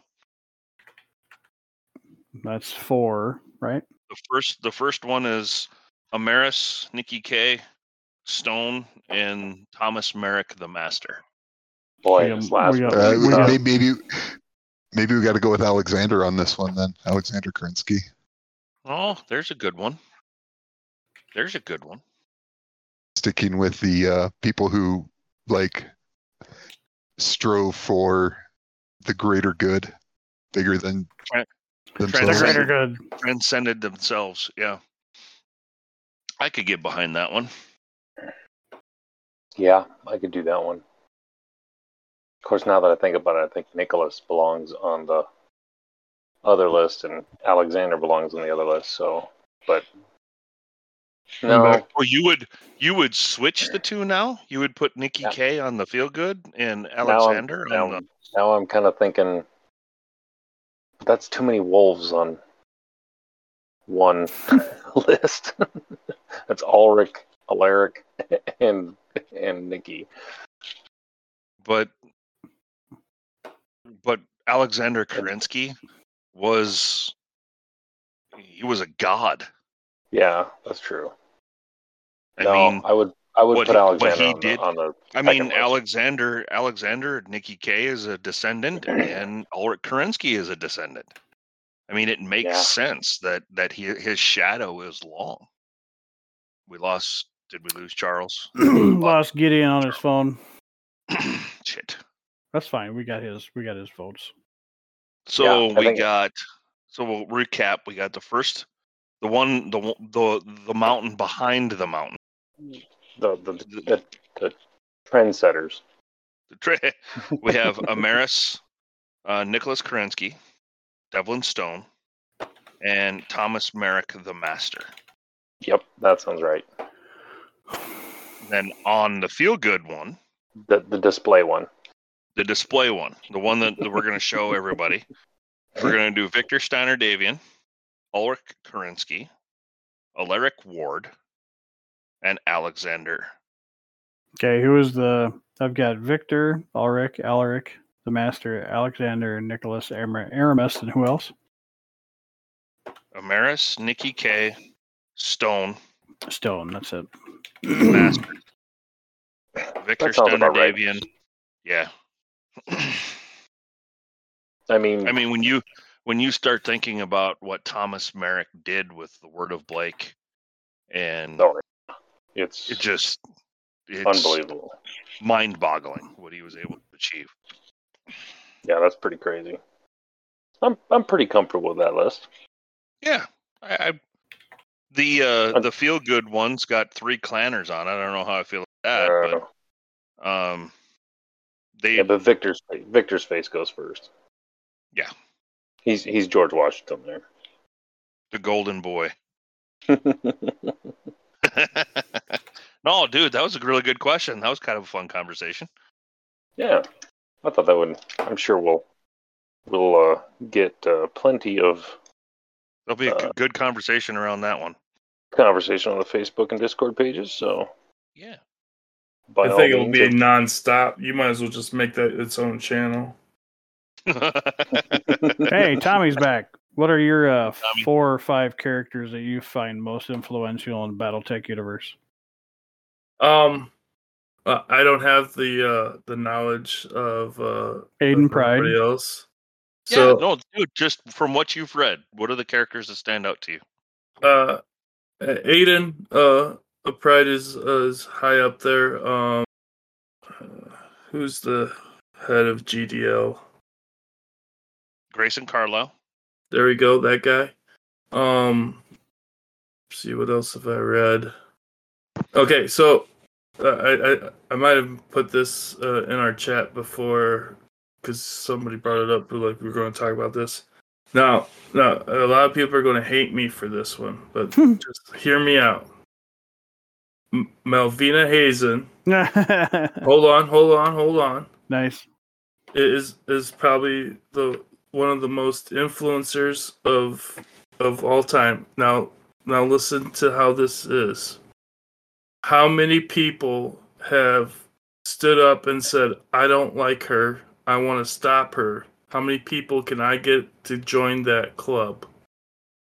And they uh, not only did they get clans to do that, but they've got non-clans to say the same thing. And they've got mercenaries to go against her. So to just stop her alone, uh, Alaric and uh, Stone and uh, Wolf Dragoons, they all had to stop her from doing what she had done. So she influenced so many people. But to stop her, of course, because she was evil and, and in her ways. But that's how I feel that she is most one of the most influential ones. Dude, she was a force of nature. Yeah, I, I, I can't- agree with that. Cannot, uh, I- disagree with you on that. if if we were doing honorable mentions, Malvina Hazen is definitely on that list. she definitely gets an honorable mention. And that's all I know. I could only go with three. Because I hate Alaric. Well, So- you, you could you could put him on the bad list. Nope, nope. I'm not- putting on him on the list at all. Your fucker doesn't belong on a list. And your fourth? no, I'm going with three. Oh, that, nice. All right. Uh, so, Tommy, now that you're back, you want to talk about some epic? Epic. 600 PV. Uh, I feel that we've, until we uh, see any further uh, improvement, I think 600 is going to continue to be this where we stand, right, Aaron? For the most part. So, And we we haven't tested this very much. This is still new. still brand new. We've tested it one time. Uh, the the match we tested, we uh, tested two hours. We felt that two hours was not enough. Uh, for the match that we did, it was hidden units. Uh, it's on YouTube, of course. Uh, anybody could watch watch it on YouTube. How many Um, rounds? How many rounds did you guys get played? I think we counted it out. I think we did five turns. Five turns. Yep. Okay. Uh, and I thought that that's pretty good. I mean, I think five turns is a sweet spot Okay. yeah. Because I think that's what we Um, tried to strive for 352. Five turns. We uh we tried two hours at first and we only got like three and a half slash four turns in. It was it was close enough that I felt like one more turn was going to determine the winner, basically, or or have a good determination of who was going to win. Um, at that time, I had, I think, four sensors or or four markers uncovered, but it was it was almost to the point where like Tommy was gonna he had destroyed enough stuff that he just needed one more turn. And I remember hearing from a lot of people that, you know, two to three hours is a good time frame. So I basically like, we'll just see what two and a half hours does. And by then, it was a good, it was a good um, determining factor of who's going to win uh, the game. So we went two two hours thirty minutes. Yep. It, it showed it, pretty it good. felt right. Yeah. Two hours felt I don't know. When when we stopped at two hours like I don't know. It just it didn't feel right. Seemed like um not we just wanted to play it out. We, Yeah. we wanted to play it out, and we we got to a certain point where it's like, okay, I think both sides had an equal opportunity to do what they needed to try to do to get objectives, and the two hour thirty minute mark uh, hit that on the head. So formation movement uh helped out quite a bit. Helped speed the game along. Now you guys want to go into what we're calling Oh. formation. Yep. Define what formation movement is for Epic. All right, we're not calling it formation movement. I said it wrong. We're calling it Combat. Uh, Yep, combat groups. Each combat group is going to, uh, when it's their turn, their combat group is going to move. So combat, combat and group combat- is determined by what? the squad size for their faction era. No, so if Now- your earlier- inner sphere, uh, For your squad size is four, so you're, so you'll have like a, a, a combat group of four. yeah, the and the basic easiest way to do this is um, if you are at clan invasion or later, you want to look at your battle armor squad size, and if it's four, your combat group is four. If you're five, your combat group is five. If you're six, you're six.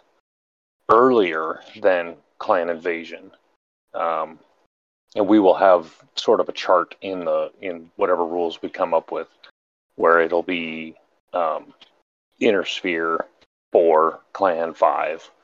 Um, it gets a little muddier in some of the other, you know, periphery and mercenaries and stuff like that. But four and five will be your most basic combat groups before clan invasion.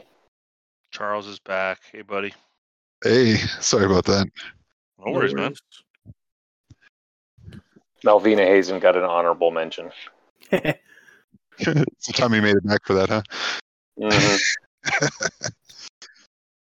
but uh, continuing on, um, yeah, we played uh, Hidden Sensors, which was a uh, you place six markers on the board in hidden in terrain, and the attacker needs to probe using either a base to base, light probe, probe, or bloodhound, uh, which the rules can be found in the Alpha Strike Commanders Edition.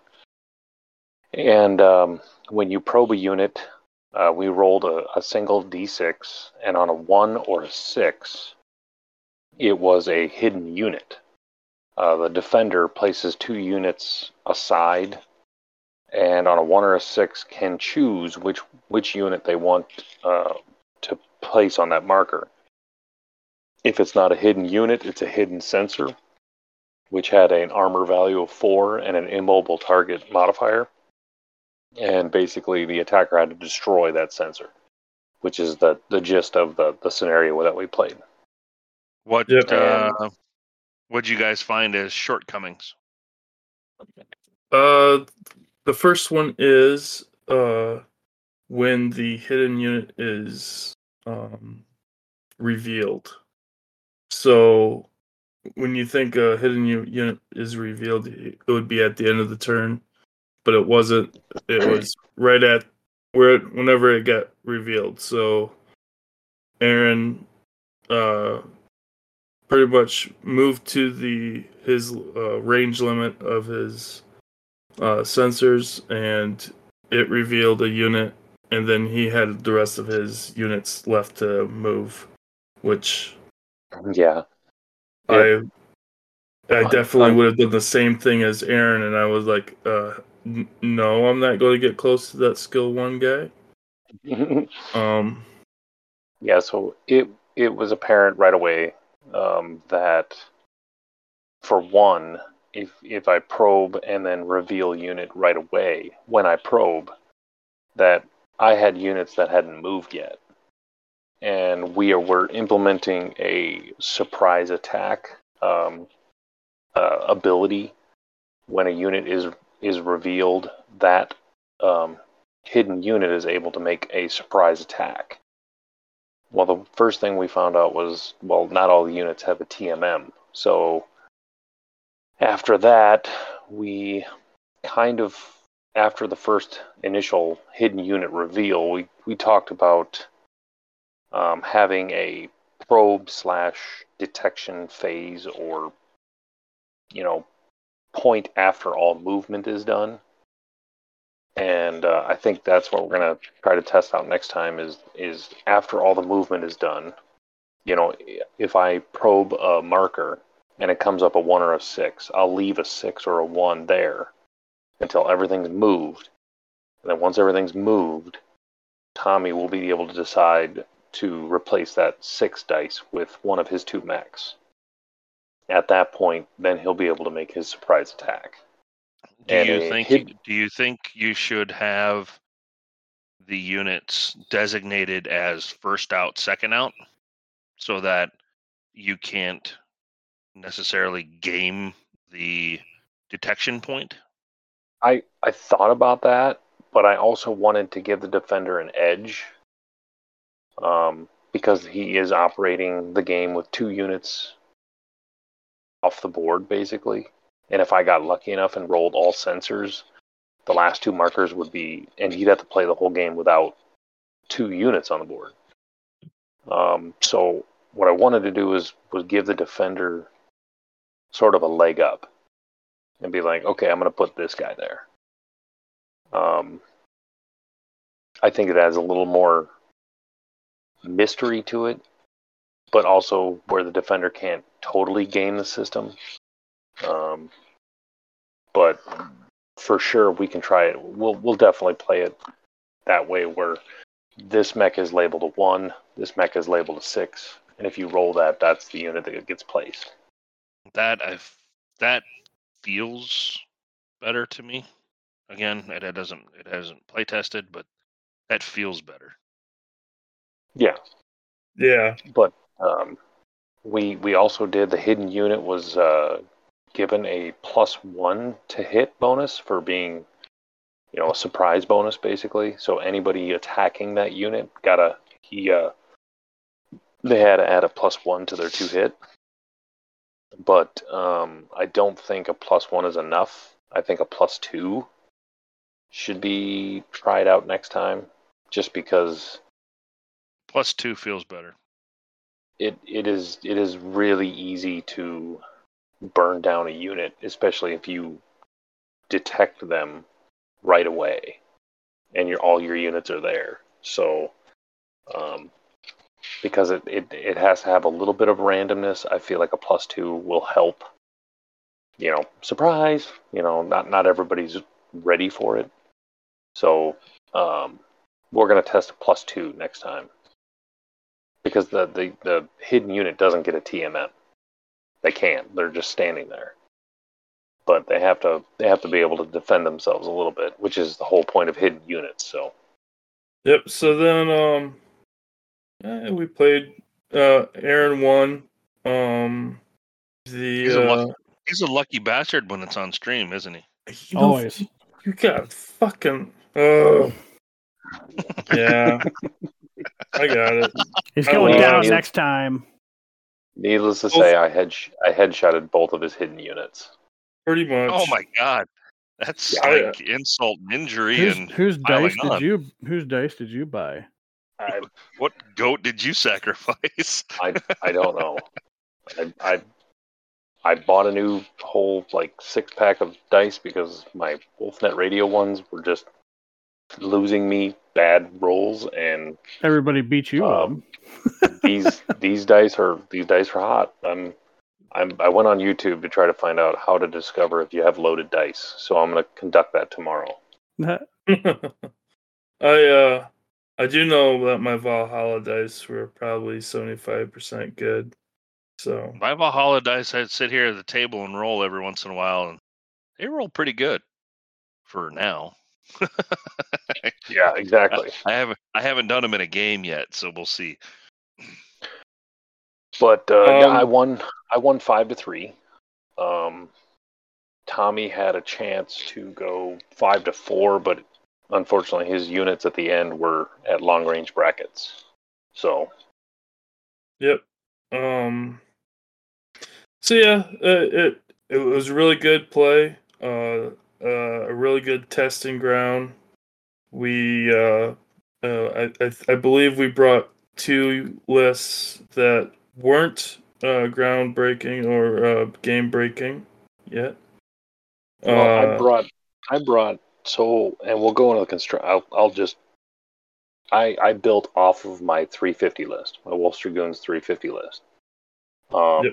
I had I had 350 points there, and I just kind of we went with a 15 unit max, which we are now probably going to bump up to 20. Um, 15 was okay, but 20 feels like a sweet spot. And basically, what I did is I just took my 350, which my three my Wolf Dragoons is a very well-rounded list, um, has a little bit of everything, and I just kind of built onto it where I think I added a Vulture V for some artillery support, and then I just kind of filled it out with.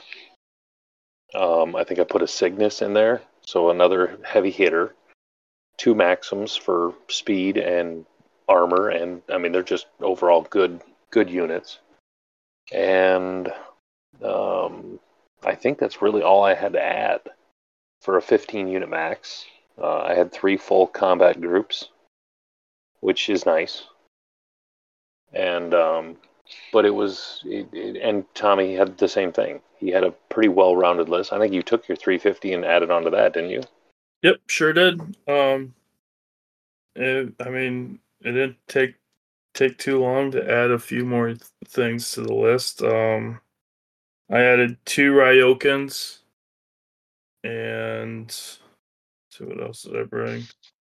I bumped up skills, I believe. Yep, I did. I did too.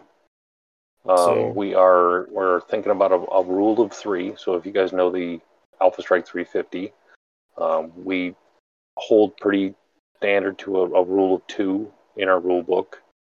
We thought for Epic we'd bump it up to a rule of three, and we added um, you're allowed one legendary pilot or or a pilot skill one. But for the most part, we we stayed pretty true to the uh, 350 Army construction. Yep. Um, yeah, it was basically 350 uh, rule of two plus one is basically what we did. Um, I thought the armies were very even.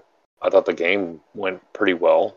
Um, it it feels like the attacker is ahead most of the time, but that's because the defender only gets objective points for every hundred points of PV they destroy. And So After there's turn- an attacker and defender this time. yes, yes, Yep. you roll for attacker and defender. Okay. Uh, this is a little Alright. different than our our scenarios for 350, which there is none. Not a, you're you're both attacker and defender basically. This one there is defined role, mainly because um, I want to start writing scenarios for that side. I think we've we've got seven really good scenarios in 350 and have have reached the the pinnacle of of the not defining a role for a player and I wanted to flip the script and try to write scenarios that do the same, but with an attacker and, and a defender. Um, yeah, the, the the gameplay was it. There there was that time where it's like, okay, he's whittling me down pretty hard, and um by then I had to cross midfield to go get my other objectives. So the attacker has to go into the defender's area, and Tommy had some pretty big stuff back there, so I didn't want to, but I had to. It, it helps. Also helps when you roll eleven for a uh, critical on a vehicle. Like like I said, that dude, I. I I got really lucky uh, taking out your Heimdall on the first turn, or on the turn it was uh, discovered. It was yeah. Yeah, it was. eh, My list wasn't completely done, but it would have taken another like two two more turns to kill it. But it uh it was pretty uh for the most part. I thought it was evenly matched. I did too. I did too. Yeah. Um, go ahead. Uh, I was just saying, um, the the gameplay went well. Uh, other than figuring out when hidden units are detected and this and that, there's we we tried to follow as close to the Alpha Strike Commanders Edition as we could. There's there are rules for hidden units and and probing and stuff like that, but it uh, there were some holes, let's say, um, and we just needed to find some. We just need to play test some rules to to solidify those holes to make sure that they're they're uh, they're solid and they're they're fair and even. So um, I do know one thing. It feels pretty good. one? good. No, well, I I only know. I don't know a lot. Everybody knows this. Um, the the one thing it feels really good about is going back and testing something new. You know how back in 350, the early days of 350, and uh, it feels like we we catch something one, at least one thing every match. Like Yeah. yeah, we have to double check with everybody else. See, talk about this and talk about that. Uh, now nowadays we run 350 and be like, uh, yeah, that's just the another match under our belt type deal, and not a lot of uh, it valuable testing came out of it. So It was a big difference, especially for me. I don't know if you feel the same way, Tommy, but playing it wasn't necessarily the the units on the table, but it was the time. Um, you play a 350 match and it's just like boom, an hour is gone. Like where did that hour go? This one was definitely more. You you could tell it was two hours. Um, not saying it was a bad or a good thing, but um, you know, a lot of people are saying, "Well, we like two-hour, three-hour, four-hour games," and that's that's perfectly fine. I mean, heck, that's half the reason we're we're going down this road is to to, to try to do what we did with 350 for for larger games. Um, it's something I'm going to have to get used to. I will say that. Um, I'm not used to big, long, drawn-out games. I don't play classic very often, so three hours to me is like, oh, I could have had two and a half games 350 in, in this time. Um, but it was it was a lot of fun. It, it was really cool to see all those miniatures on the table with all that terrain and stuff like that. Um, it was a lot of fun. You guys It's did, just something I gotta- hold on, you guys did pre-placed terrain hmm as well. hmm yep, set terrain. Uh, The reason we Defin- did that, the reason we went with pre-placed terrain is mainly because if you're a defender, you can load your side up with with all the terrain to place markers in.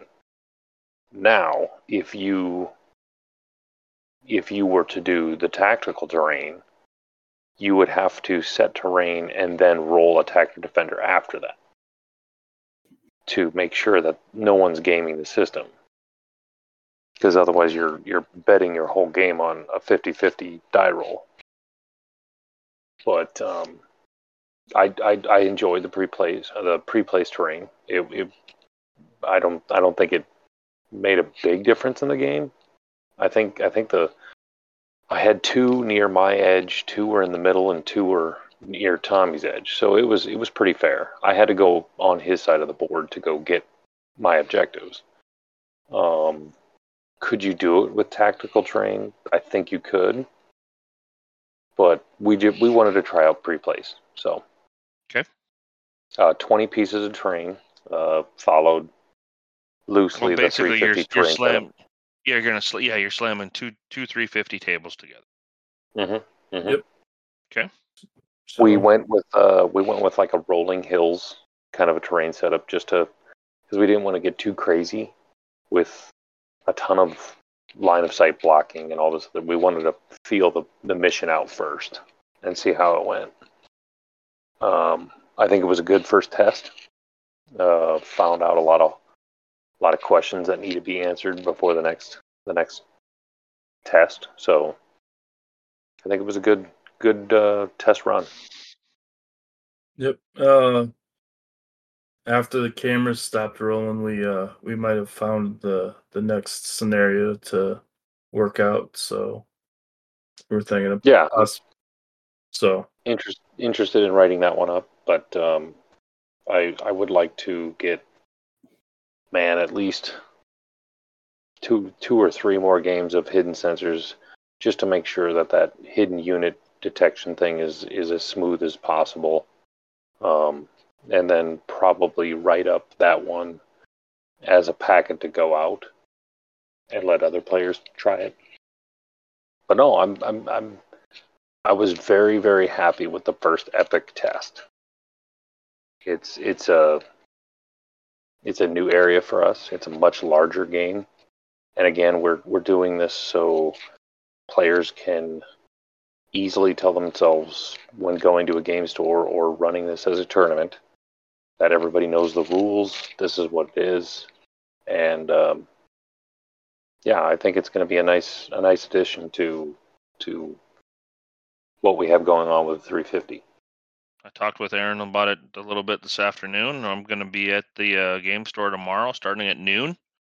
President's Day, and we're all off, so we'll see what we can do for some gaming tomorrow. And I think uh, Tom and Daniel are going to come down, so should be a good day. I would I would add to anybody wanting to to just try this out. Um, you don't need to build off of your 350. You can create a whole 600 army if you want to. I just find that it is it's just easier because you put the work into making your 350 balanced and able to do multiple things uh, with 350. It it was so much better for me to just build off of what I already had. And and I, I already knew the mechs. I knew how I knew basically half the army and then just tried some new stuff out. So my recommendation would be do that before just diving in and making a, a 600 point army. All right. Uh, should we move along to upcoming events? Yeah. Let's see. We got February 25th. Uh, yeah, that's Very uh, that's our uh, Genghis Con uh, up in Aurora. Um, due to some space limitations, they moved us from 24 to 20 tables, um, which is okay because we're still at 18. Um, but if you are a last minute uh, 350 player wannabe, go ahead and sign up. Um, and if you are listening to this and you are going and you have not turned in your list, you are in trouble. No, you're you're not. just just send in your list. Just uh, um, David's still short a handful of lists, so get those uh, sent in, please. But uh, looking forward to it. It's less than a week away from recording date. By the time this gets released, this might be in the past. I don't know. So. Nah. Well, I don't know. I still got to get get you my history brief. That's true. it's That's on me. true. It's on. It's not on you, sir. It's on me. Um, so uh, yeah, but I am really looking forward to uh, seeing everybody out. It looks like we're going to have a, uh handful of uh, folks um, who haven't made it to one of the uh, statewide events before. Um, so I look forward to meeting those folks since I'm down south and they're coming from up north. So it'll be great. Is is there any streaming going on or Uh, that is the hope. Um, it sounds like we're gonna have, um, and by we, it's the royal we. David is actually gonna have uh, the stuff he had from uh, one of the previous events. So um, it, as long as we can get all of the internet connection and all that good stuff, um, yes, we will. So yeah, there there, there might be. I, I will throw links up all over Discord and Facebook and stuff if we do get streaming going. that'd be awesome. Ah, one of the events in uh, our great state of Iowa, down in Des Moines, Iowa. There's going to be a mayhem on Clive Saturday, March 4th at 11 a.m. Will be an Alpha Strike 350 uh, with Logan Brunson, um, who's played his beautiful blue clan protector list in the last what? else? Where do you play that? Uh, Cor- Sis- sister sisters a go go yeah so that will be down down in central Iowa. Uh, Super want to be there for that, but unfortunately, it's five hours away. I, I I'm going to be in Cedar Rapids that weekend for a uh, state wrestling tournament. So my daughter's uh, wrestling. I got volleyball that weekend. Otherwise, I was planning on going. Well, it, it, uh, I'm super, super happy Logan's doing that. Um, I know he had a ton of fun at KSAG, so hats off to you, brother, for uh, for finally getting an event in Iowa. You'd think we would, but uh, I mean, technically we have, but it was a long time ago. Yeah, that GrafCon. years ago. Yeah, His that was years GrafCon. ago. Years ago. That was a long time. It was it was pre 1.0 days, Yeah. or was it 1.0? It was oh. 1.0. and uh, Adepticon coming up with Aaron and Andrew. Yeah, we'll be at Adepticon. That'll be the first of hopefully many uh, era restricted tournaments. The, we are restricted to the Civil War era for your 350 Army. Uh, we've got, we're supposed to have 32 tickets sold. Uh, apparently, there's like one lost soul that's still trying to figure out how to work email or spam to claim the last ticket. Um, so check your email, boys and girls, and uh, let let's get it filled up. So looking forward to seeing everybody there. Uh, Topa let me know that they're Topa is retiring from the military um, the following weekend. So they aren't going to be able to make it down to Adepticon. So they are holding a 350 tournament in Jackson, Michigan. Uh, so if you can't make Adepticon and you're in that area, look them up. Um, get out there and roll some dice with them. Uh, we need to get a date locked down for Rumble on the River yet. Then that rolls us into Gen Con. If we do Gen Con, uh, we will be doing that as a jihad restricted era for the 350 tournament. Woohoo! Origins, Origins going some on before Gen Con? Origins, that's right. Origins, um, uh, Tom Sprang, I think I'm saying that right.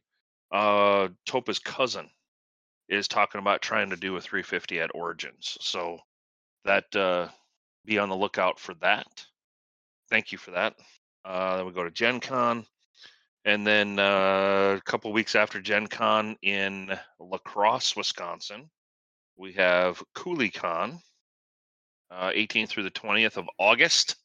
And that is going to be a 32 person tournament. If we can fill it, I will be ecstatic. So um, put it on the calendar.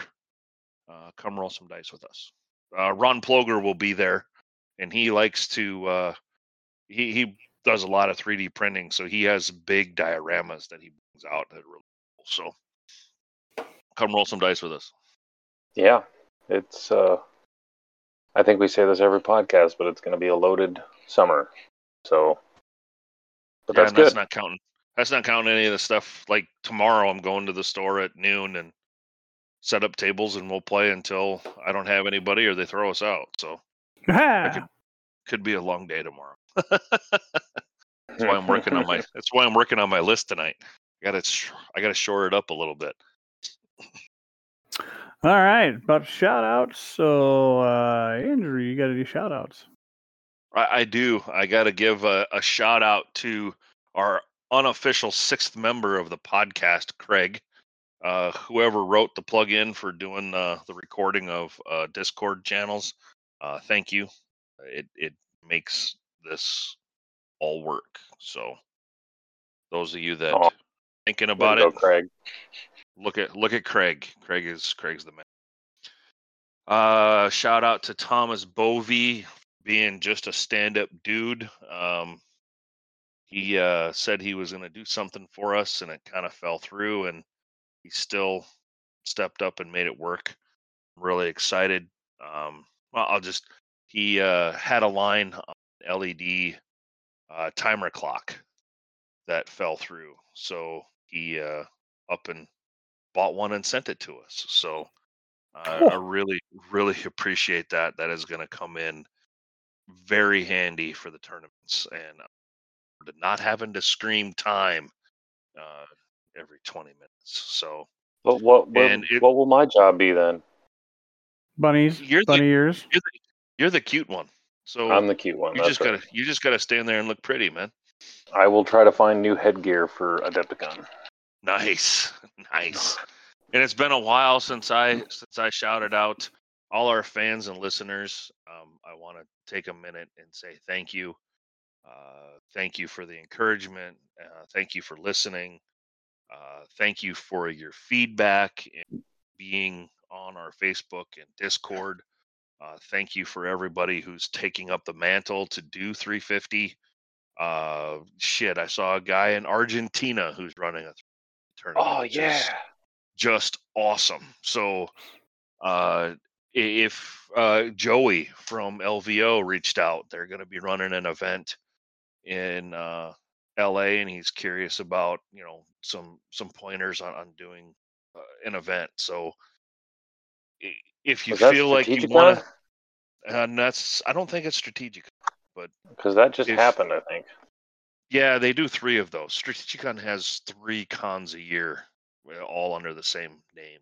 But um, what I wanted to say is that if if you're out there and you want to start building your community, um, and you just need to talk your way through something or look for some advice or pointers or whatever, please don't hesitate. Reach out to us on Facebook or Discord, and we can set up a call and and and chat our way through something. We're we're excited that the community is is out there and doing this, and if we can help in any way, um, that's what we're here to do. So, thank you to everyone who's listening, getting out there and rolling dice. It's awesome. That's it. I guess I'm short and sweet this time. Sweet. All right, Aaron. Aaron, your shout outs. Uh, I want to shout out uh, Dave Cook over in England. They, uh, if nobody else noticed, they got their uh, YouTube page name changed to the Alpha Strike Boys. Cool. Nice. So I'm uh, pretty super excited about that. I know he had an event coming up in the end of March. I believe that he was uh, they're all building and working towards. So uh, I gotta try to get that out uh, on the episode next month to shout that one out. But um, big uh, big uh, congratulations to those guys. Uh, uh, we converted Transformer guys to uh, BattleTech guys, so yay for us. Um, uh, shout out to TOPA for Yo. retiring. Yay! Thank you Um, for your service. I uh, yes, thank you for your service. Um, really trying to to get there, but uh, obviously you picked a tough date. so, um, but if not, uh, all of our love uh, sent for your retirement party. We'll uh, you may or may not get a gift in the mail uh, around your retirement party. So, I need your uh, wife's contact information so I can send it to her. That isn't I weird at all. That's not weird at Uh, all, is it? no, that's that's expected because most times you you talk to the spouse to set up the gift table before during the retirement, so it All works. Uh, I'm Uh, gonna give. Charles. Uh, I'm gonna give a Oh, sorry. sec- oh, one last secret shout out to Shay. Um, Yeah. Just do it. Just do it. yeah. Take the plunge and just do it. You'll like it. You'll like it. You'll trust you'll, us. you'll like it. Just just try the tip.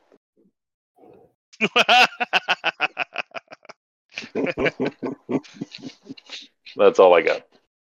Wow. All right. Uh, Charles. um, yeah, so um, depending on when this releases, this could be uh, ahead of time or a post shout out. But uh, Cerberus, Northman, Caveman, Bourbon, uh, uh, you know, all the Viking, all the Colorado crew out here uh, that helps put out put on so many great events, uh, 350 or otherwise. Um, it's just great having so many people locally so excited about BattleTech. Um, and you know, it's the I, I I feel like I harp on this all the time, probably way too much, but it's the people you play the game with that makes the game worth playing. So obviously, you guys are good people to be playing the game because everybody keeps coming back. So, um, and then um, I'm going to go through my uh, CGL shout out. Um, Brent Evans, awesome job on the art in Dominion, sir. Um, and then you doing all the picking, and then all the artists who submitted all of that art and uh, uh, the layout, all of that is top notch. And then just all of the uh, people who, whether paid or otherwise, who do so much work uh, for this great universe that we like to play in, um, whether stories or scenarios or the MUL or I mean, there there are so many people doing so many things to contribute to uh, making this universe a little bit more uh, accessible, easier to play in, um, more exciting. Uh, so just shout out to all you folks out there. Greek Fire, Franklin. Yeah, Kestrel, Greek Fire. All right, Tommy. Uh, my first one goes out to Raphael. I'm not even going to say your last name. Uh, you just bought my uh my stone line list. I appreciate it greatly. My next shout out is to Mario and family and his family. Uh, him and his daughter were playing a nice little uh Alpha Strike game. Um, Mario, if you ever need to, I could give uh Nora uh some pointers and if she needs a jumpy list for a 200 I could definitely make one. I know a great faction that likes to jump. Um Uh, I only have one shout out, and it's uh, to the teams that put the rec guides together. And thank you for putting out the Shogun again, because yeah. now I could use it, and that makes me very happy. So, with that, uh, any comments, questions, concerns, you could reach us at WNRP at WolfsDragoons.com, or you can find us on YouTube and Discord, and Patreon, Facebook, and Queensboro, where you have some lovely apparel. Please buy it. I just got a hat recently yesterday. Uh, we wish you uh, plenty of great times. Great evening and a pleasant tomorrow.